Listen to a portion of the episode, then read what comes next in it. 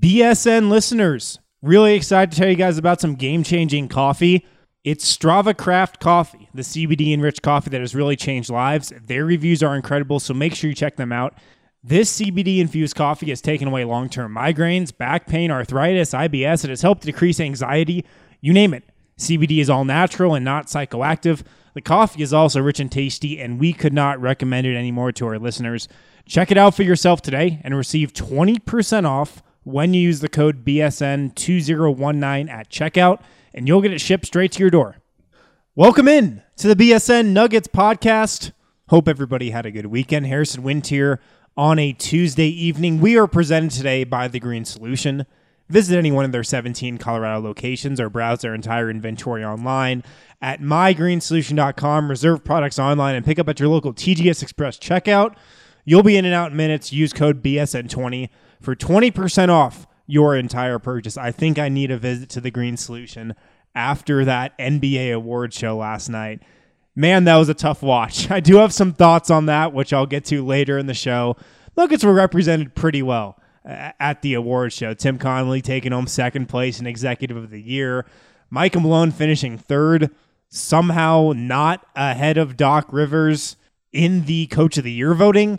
I get the argument for Mike Budenholzer. I don't get the argument for Doc Rivers over Michael Malone. Still, he was there. He was on the ballot. It's a good step for the Nuggets. Malik Beasley, Monte Morris got some love in the six man and most improved player of the year voting. And of course, the big one, the final award of the evening, the one we had to wait through two and a half hours of really bad jokes for, the MVP award. Nikola Jokic places fourth. So that was really cool for the Nuggets. That was really cool for Jokic. I was wondering if he was going to get fourth or fifth. I think I've said I thought he was going to get fourth on this podcast before because just polling some of the voters throughout the year, especially into the final couple weeks of the season when most were submitting their ballots, a lot of people were putting Jokic fourth. So I thought he had a good shot. So cool to see him get fourth. And I think, real quickly, I'll expand on my thoughts on the award show in a little, but I think this probably sets Jokic up as a legit candidate for the MVP award in 2019 2020. The fact that he finished fourth here and really his year registered with the voters out there, some of which I can't believe have an actual vote. I mean, how does Marv Albert have a freaking vote in this thing? Anyways, I'll get to that in a little. I wanted to start on the topic of Bol Bol talk about the pick a little more now that we've had a weekend to digest it.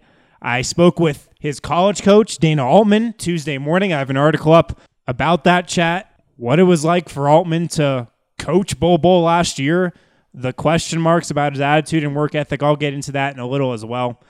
I want to start here with a question from Mario. Mario writes in, and if you guys do have questions for the show, wind at bsndenver.com wind at bsndenver.com. I have some unfortunate news for Chris, for Ranchman, for Corey, for anyone else that's been calling into the Total Beverage Fan Hotline over the course of the season. The Total Beverage Fan Hotline is no more. Something that's out of my control. I know some of you will miss it, but send me an email, wind at bsndenver.com, and I'm going to try to think of another way that you guys can get questions in here uh, if that's calling in or, or writing in or whatnot. So apologies there, but that's just the way things go sometimes, something that's out of my control.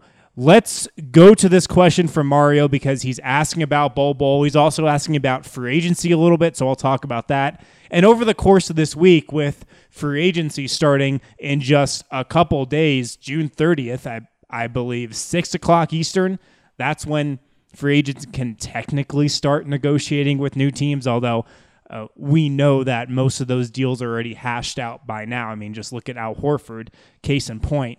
Uh, so I'll really preview free agency over the course of the rest of the week, but Mario also touched on it in his question. He writes in Hi, Harrison. Interesting pick of Bol Bol in the second round by the Nuggets. At least they carried Bol's pick live on ESPN when Jokic was picked five years ago. ESPN was running a Taco Bell commercial at the time. What do I think of the pick? It's a low risk pick with the potential of paying off with a very unique player who can add a lot to the Nuggets in the future. I'm okay with it. I loved watching Manute play, so I'm sure I'm going to enjoy watching Bol Bol with the bonus of him being on the Nuggets. I do have to say I'm surprised the Nuggets didn't pick a small forward type of player in the second round. There were quite a few available. My favorite was Admiral Schofield, who was taken at 42 by Washington. I think Schofield will be a solid player in the NBA, excellent three point shooter. I like Schofield too a little bit. What it tells me is that the Nuggets must be counting on MPJ to be part of their rotation next season, and they are very pleased with his progress. Maybe there's a slim chance the Nuggets make a splash in free agency for a wing player, but now it's looking less and less likely that's going to happen. I would agree with that. Here's my question to you Don't you think the Nuggets need to make some type of consolation trade? Running it back means the Nuggets are going to have duplication on their roster with Harris, Beasley, Barton, and Craig all playing similar positions. And adding MPJ to the mix will make it even harder to spread the minutes to all these players. Thanks, Mario, for the question. What I would say to what you got to at the end there, with Harris, Barton, Beasley, and Craig all playing similar positions, it worked last season. It worked last season, and I know there were a lot of injuries, but that's what Denver had last season, and they still got 54 wins out of the thing. So I think they're good heading into the season with the guys they've got. I don't necessarily think Denver's assuming Michael Porter Jr. is going to get a rotation spot next year and Mario kind of brought it up there that maybe adding MPJ to the mix just means there's too many mouths to feed there. I don't think it's a sure thing that he's in the rotation next year. I don't think it's a sure thing that Jared Vanderbilt's in the rotation next year.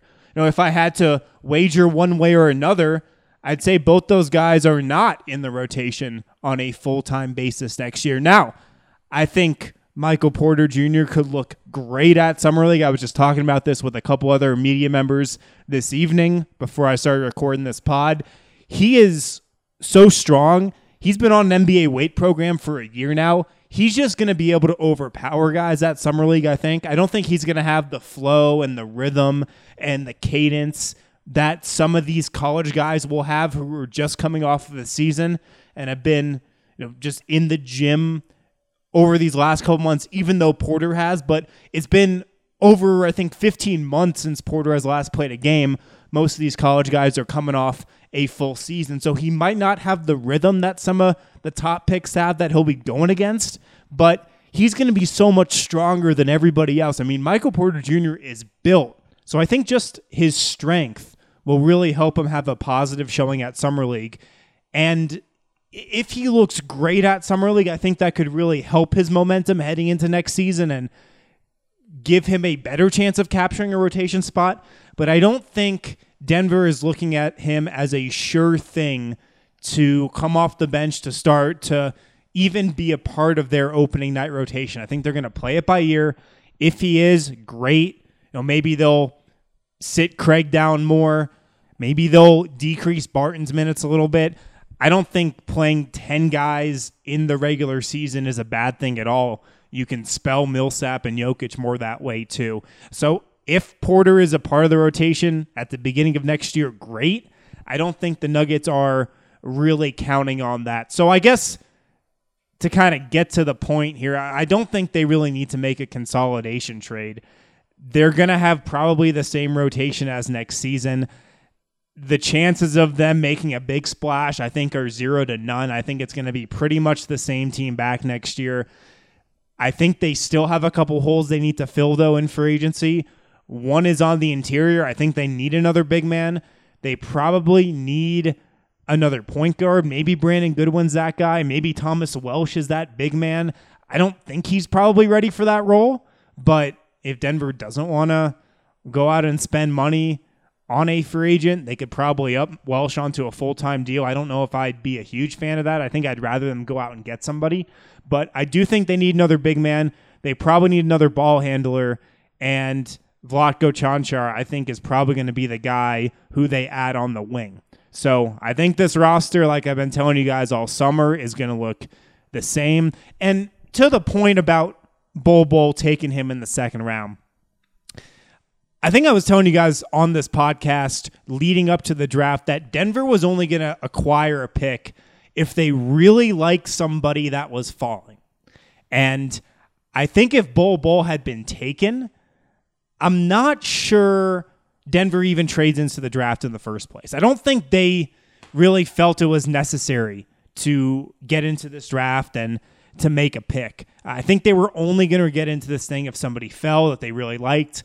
And they had Bol Bol as a lottery pick on their draft board. That's what I was told. I heard Jonathan Givony on Zach Lowe's podcast say they had him as a top 10 pick on their board. I didn't hear that. I just heard that he was a lottery pick uh, on their board. So the fact that he fell, that's a guy Denver really liked in the pre draft process, and they were aggressive in going to trade up for him. So my read on that is they didn't like anybody else in the draft enough in the second round to relinquish a future second round pick, which they did in this trade to get Bol, or relinquish 1.2 million in cash, which they did to go get Bol. And I think they also picked him as a long-term play. I mean, Admiral Schofield, that's a guy who can, you know, step in and be in your rotation next season. And I mean, Denver has their two two-way spots occupied right now with Thomas Welsh and Brandon Goodwin. That can change. They could elevate one of those guys to a full-time contract. So that's definitely a fluid situation, but you know, you don't know what the deal is with these second round picks a lot of times guys will refuse to get taken in the second round. I've heard this has happened before, has happened many times. I think this happened with Fred Van VanVleet, but guys will get calls that teams are interested in taking them in the second round. But the caveat is these teams want to put these guys on two way deals, stick them in the G League for the whole season. And maybe that's not something Admiral Schofield wanted to do. I know that's not what Fred Van VanVleet wanted to do. And he told teams that, and that's a reason why he went undrafted. He bet on himself. Obviously, that worked out for him. But some of these guys in the second round, if teams call them up and say, hey, if we pick you in the second round and put you on a two way deal and you spend most of the year in the G League, is that something you're cool with? Some guys will say yes, some guys will say no. So you don't really know that stuff for sure. Uh, a lot of times when you're on the outside, a lot of that information is kept internally. So that could have been the case with some other guys in the second round. I don't know.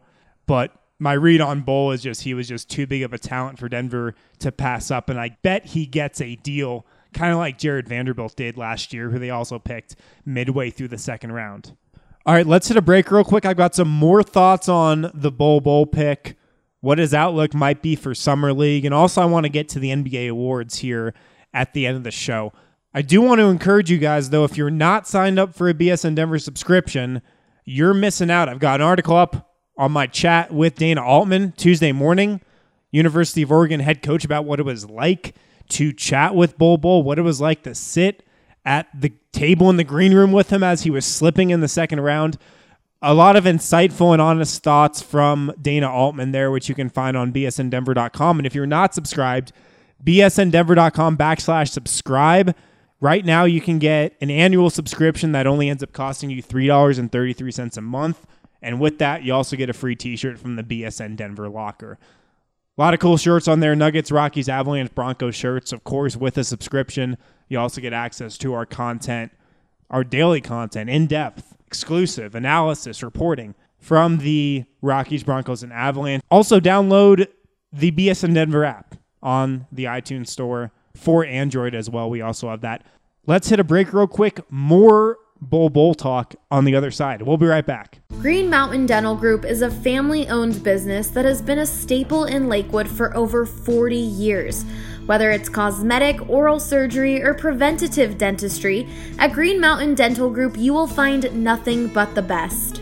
We have chosen Green Mountain Dental and will continue to attend Green Mountain Dental because of the superior care that we receive from them. Their facility is amazing, and above all, it's the personal touch that we receive from the people there, including Dr. Ben Jr., and Anne, and Mary, and Sherry, and Marie. They've known me as well as my husband, my children, and now my grandchildren, and are just incredible with all of us. That was Annette. She's been a patient at Green Mountain Dental Group since 1976 and truly loves their service. Never did I think in 1976 how blessed we would be to recognize the people at Green Mountain Dental and are so thankful that they have been a part of our lives. For all new patients, Green Mountain Dental Group offers free teeth whitening trays when you schedule a cleaning, x ray, and exam. Just mention BSN Denver. Welcome back to the show. Harrison Wind here on a Tuesday. Of course, we're presented as always by The Green Solution. If you go to mygreensolution.com and use code BSN20, you can get 20% off your entire purchase. If you guys got questions for the show, wind at bsndenver.com. I'm sorry, but the Total Beverage Fan Hotline is no more, at least for now. That's what I've been told. Really sorry for you guys that have been religious callers to that thing. I can't tell you how much I appreciated hearing from you over the course of the season, but send me an email, wind at bsndenver.com. That's how we can communicate for now until we figure out something else. I've got some other thoughts on the Bol Bol pick now that we've had a few days to reflect on it. The draft was last week. And as these days have gone by, as I've thought about the pick, as I've been speaking to people about Bol Bol, chatting with his coach last year at Oregon, I'm loving the pick more and more. I love this pick. I think Denver hit an absolute home run with him. And and we know this is a low risk, high reward pick. He was the 44th overall pick for crying out loud. If your 44th overall pick plays one minute in the NBA, that's like a success. If your 44th overall pick is a good G League player, that's a smashing success. So there's very low risk with this pick. The Nuggets didn't give up much to get him, a future second rounder, but I can guarantee you, whoever they would have taken in the second round in 2022 or 2024, whenever that pick is, isn't going to have the upside and isn't going to have the ceiling and potential that Bol Bol does because this guy has a ceiling that is extremely high. Watching a lot of his film over the weekend, I mean, his skill set jumps off the chart. This guy runs like a freaking gazelle. I compare him to Kristaps Porzingis. You know, that's probably like his ceiling, might even have a higher ceiling. He runs with the rhythm that Porzingis does, not quite with the fluidity that he does. He doesn't have the same rhythm. He's a little choppier than Porzingis, but I think it's an apt comparison. They have kind of similar games, but I mean, when this guy was on the floor at Oregon, he was an absolute beast. He averaged 21 points, shot 56% from the field, shot 52% from three on nearly three three point attempts per game. That's a lot for college. 76% from the line, 9.6 rebounds per game, 2.7 blocks per game. Of course, he only did it over nine games. The competition in those nine games, you know, Oregon was playing their out of conference schedule. Wasn't that great, but he played a couple quality opponents. Houston, 23 and 7, he put on them. Syracuse, 26 and 9, he put on them. Iowa, 14 and 7. Oregon lost that game. So the competition wasn't great, but I mean, you can just see the talent from watching the film really against any type of caliber team.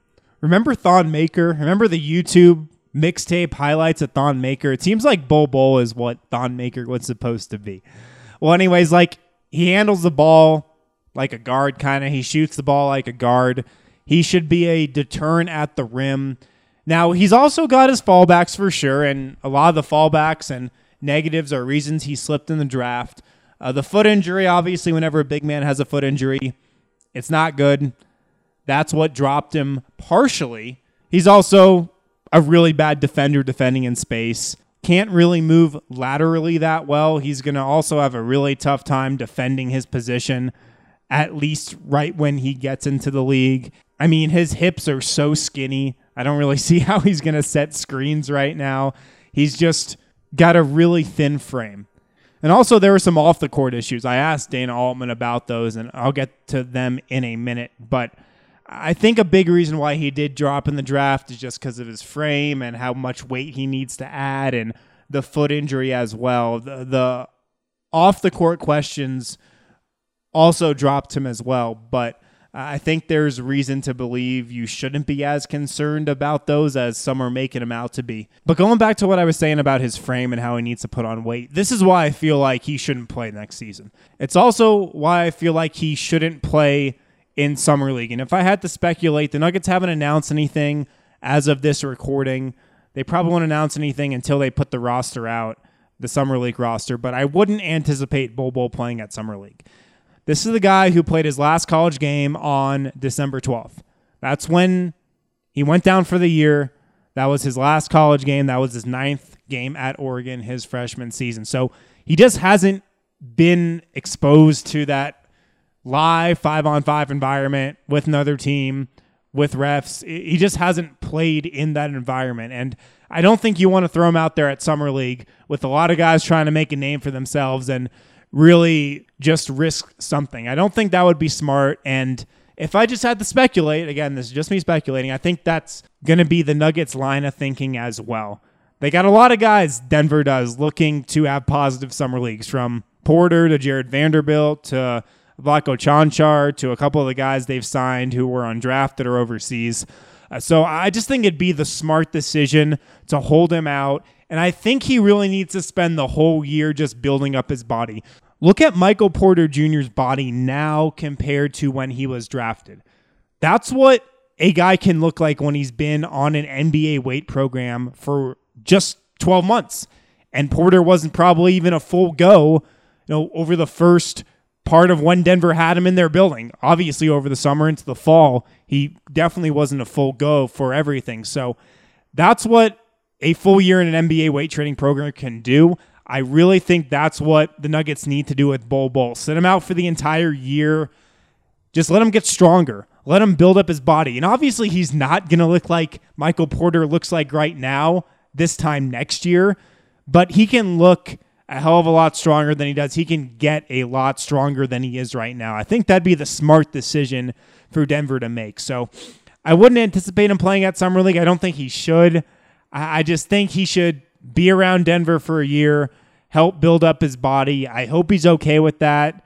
He, he's a guy like Porter who's been a really highly regarded prospect, a blue chip prospect, McDonald's All American consensus, I think, top four recruit in his class, one of the best players on the Nike EYBL circuit in high school.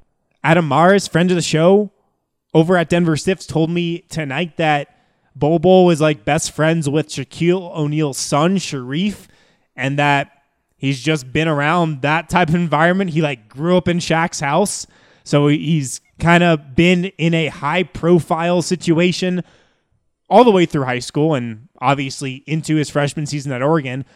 Bobo has more Instagram followers than the entire Nuggets starting lineup combined.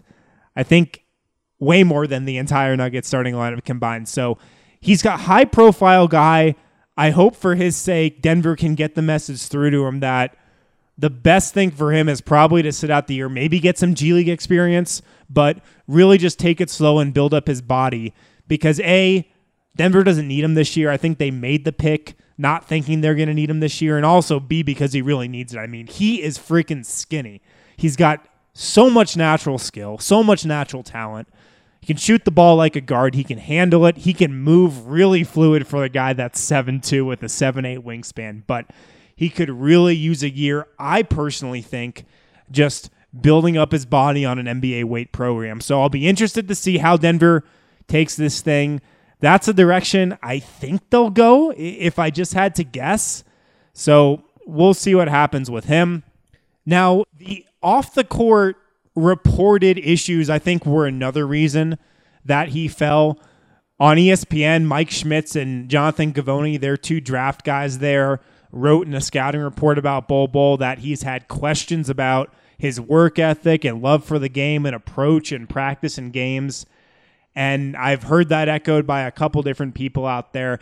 I asked Dana Altman, his coach, about that on Tuesday morning, and what he pretty much said is that stuff originated around Bol Bol's high school career. He bounced between a bunch of different high schools all over the country some on the East Coast. He played at Mater Dei in California, the powerhouse there. He ended up graduating from Findlay Prep, another powerhouse in Henderson, Nevada, I believe, where a lot of high profile guys go. I think Tristan Thompson, Cory Joseph both went there. And I think there were some questions about okay, is he transferring because he's not getting playing time? Does he not like the coach? I've read some stuff like that and just some profiles of him that have been written over the last couple of years. So I think all that stuff stemmed from high school. And what Dana Altman told me was he never saw any of that at Oregon.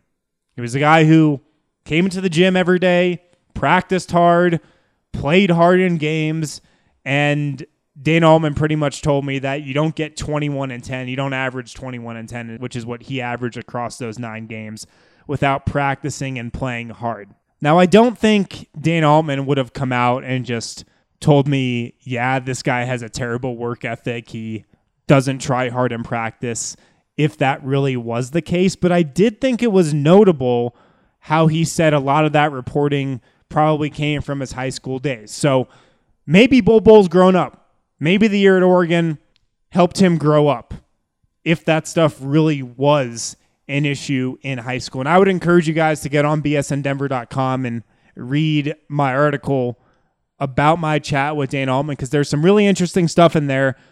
He was at Bol Bol's table in the green room on draft night, sitting just a few feet away from him. And he was right there, right by his side as 30 picks went through in the first round and he didn't hear his name called.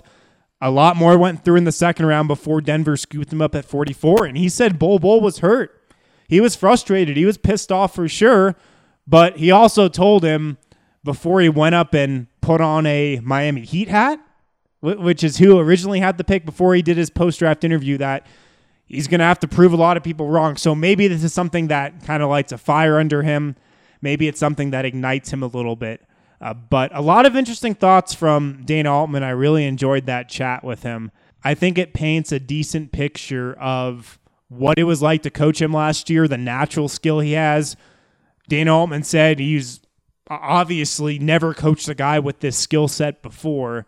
And there was a game, I think, that illustrates how unique of a player he is really well. Oregon played Syracuse, and I included some highlights of this in the story with Dana Altman, but Oregon just pretty much stuck him at the middle of Syracuse's zone. They got the ball to him, and it was pretty much just over from there.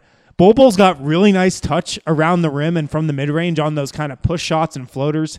He had a bunch of those from the foul line that game, a bunch of those from that area between the basket and the foul line. Got a ton of tips that game. If you're looking for a game that kind of illustrates how unique and rare his skill set is, I would go back and watch that Syracuse game or at least the highlights there. You can find those in that story on bsndenver.com. Before we move on, a quick word from Strava Craft Coffee. Always excited to tell you guys about some game changing coffee. Strava Craft is the CBD enriched coffee that has really changed lives. Their reviews are incredible. Make sure you check them out.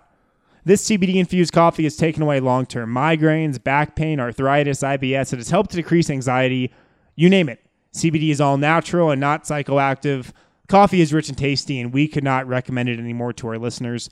Check it out for yourself today and receive 20% off when you use the code BSN2019 at checkout, and you'll get it shipped straight to your door. Let me know what you guys think about Bol Bol. Hit me up on email, wind at bsndenver.com. Personally, I love the pick. I've liked it more and more ever since the draft happened. I think it's a great pick by Denver, and I think it follows a similar pattern that the Nuggets displayed last draft when they took a chance on two other prospects who were going underdrafted because of injury issues and Michael Porter Jr. and Jared Vanderbilt. And look, Vanderbilt is 100% healthy now. He was 100% healthy during the season, and he flashed that skill set that had him as a McDonald's All American, had him as a highly regarded recruit going to Kentucky. And we'll see what Porter looks like in Summer League. But like I was saying a few minutes ago, I think Porter's going to have a great Summer League just because he's so strong. He's going to be so much stronger and he's going to be able to be so physical with these guys coming right out of college. The NBA awards were Monday night. Man, that was a tough watch. That was a tough watch. We had to wait till the end to see the freaking coach of the year, too. Like, could the NBA not have gotten that one out of the way a little earlier? But the NBA has got to change this thing.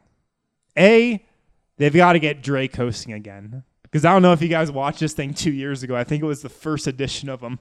Drake was actually pretty funny. I did not think Shaq was funny at all last night. So either get Drake to be your host every year or just do away with these awards entirely. Nobody needs them. I miss when these things were rolled out during the playoffs. Why? because you could actually have some time to digest each award, right? Six man of the year gets rolled out one week. We talk about that for a week. MVP gets rolled out the next week. We talk about that for a week. Then coach of the year, we talk about that for a week. Now they all get rolled out at the same time. It's like we don't even talk about some of these awards. We don't even talk about six man of the year or most improved player, you know? Just because we're just flooded with them at once. So I think if they went back to the old format, it'd be so much better. It was pretty cool too.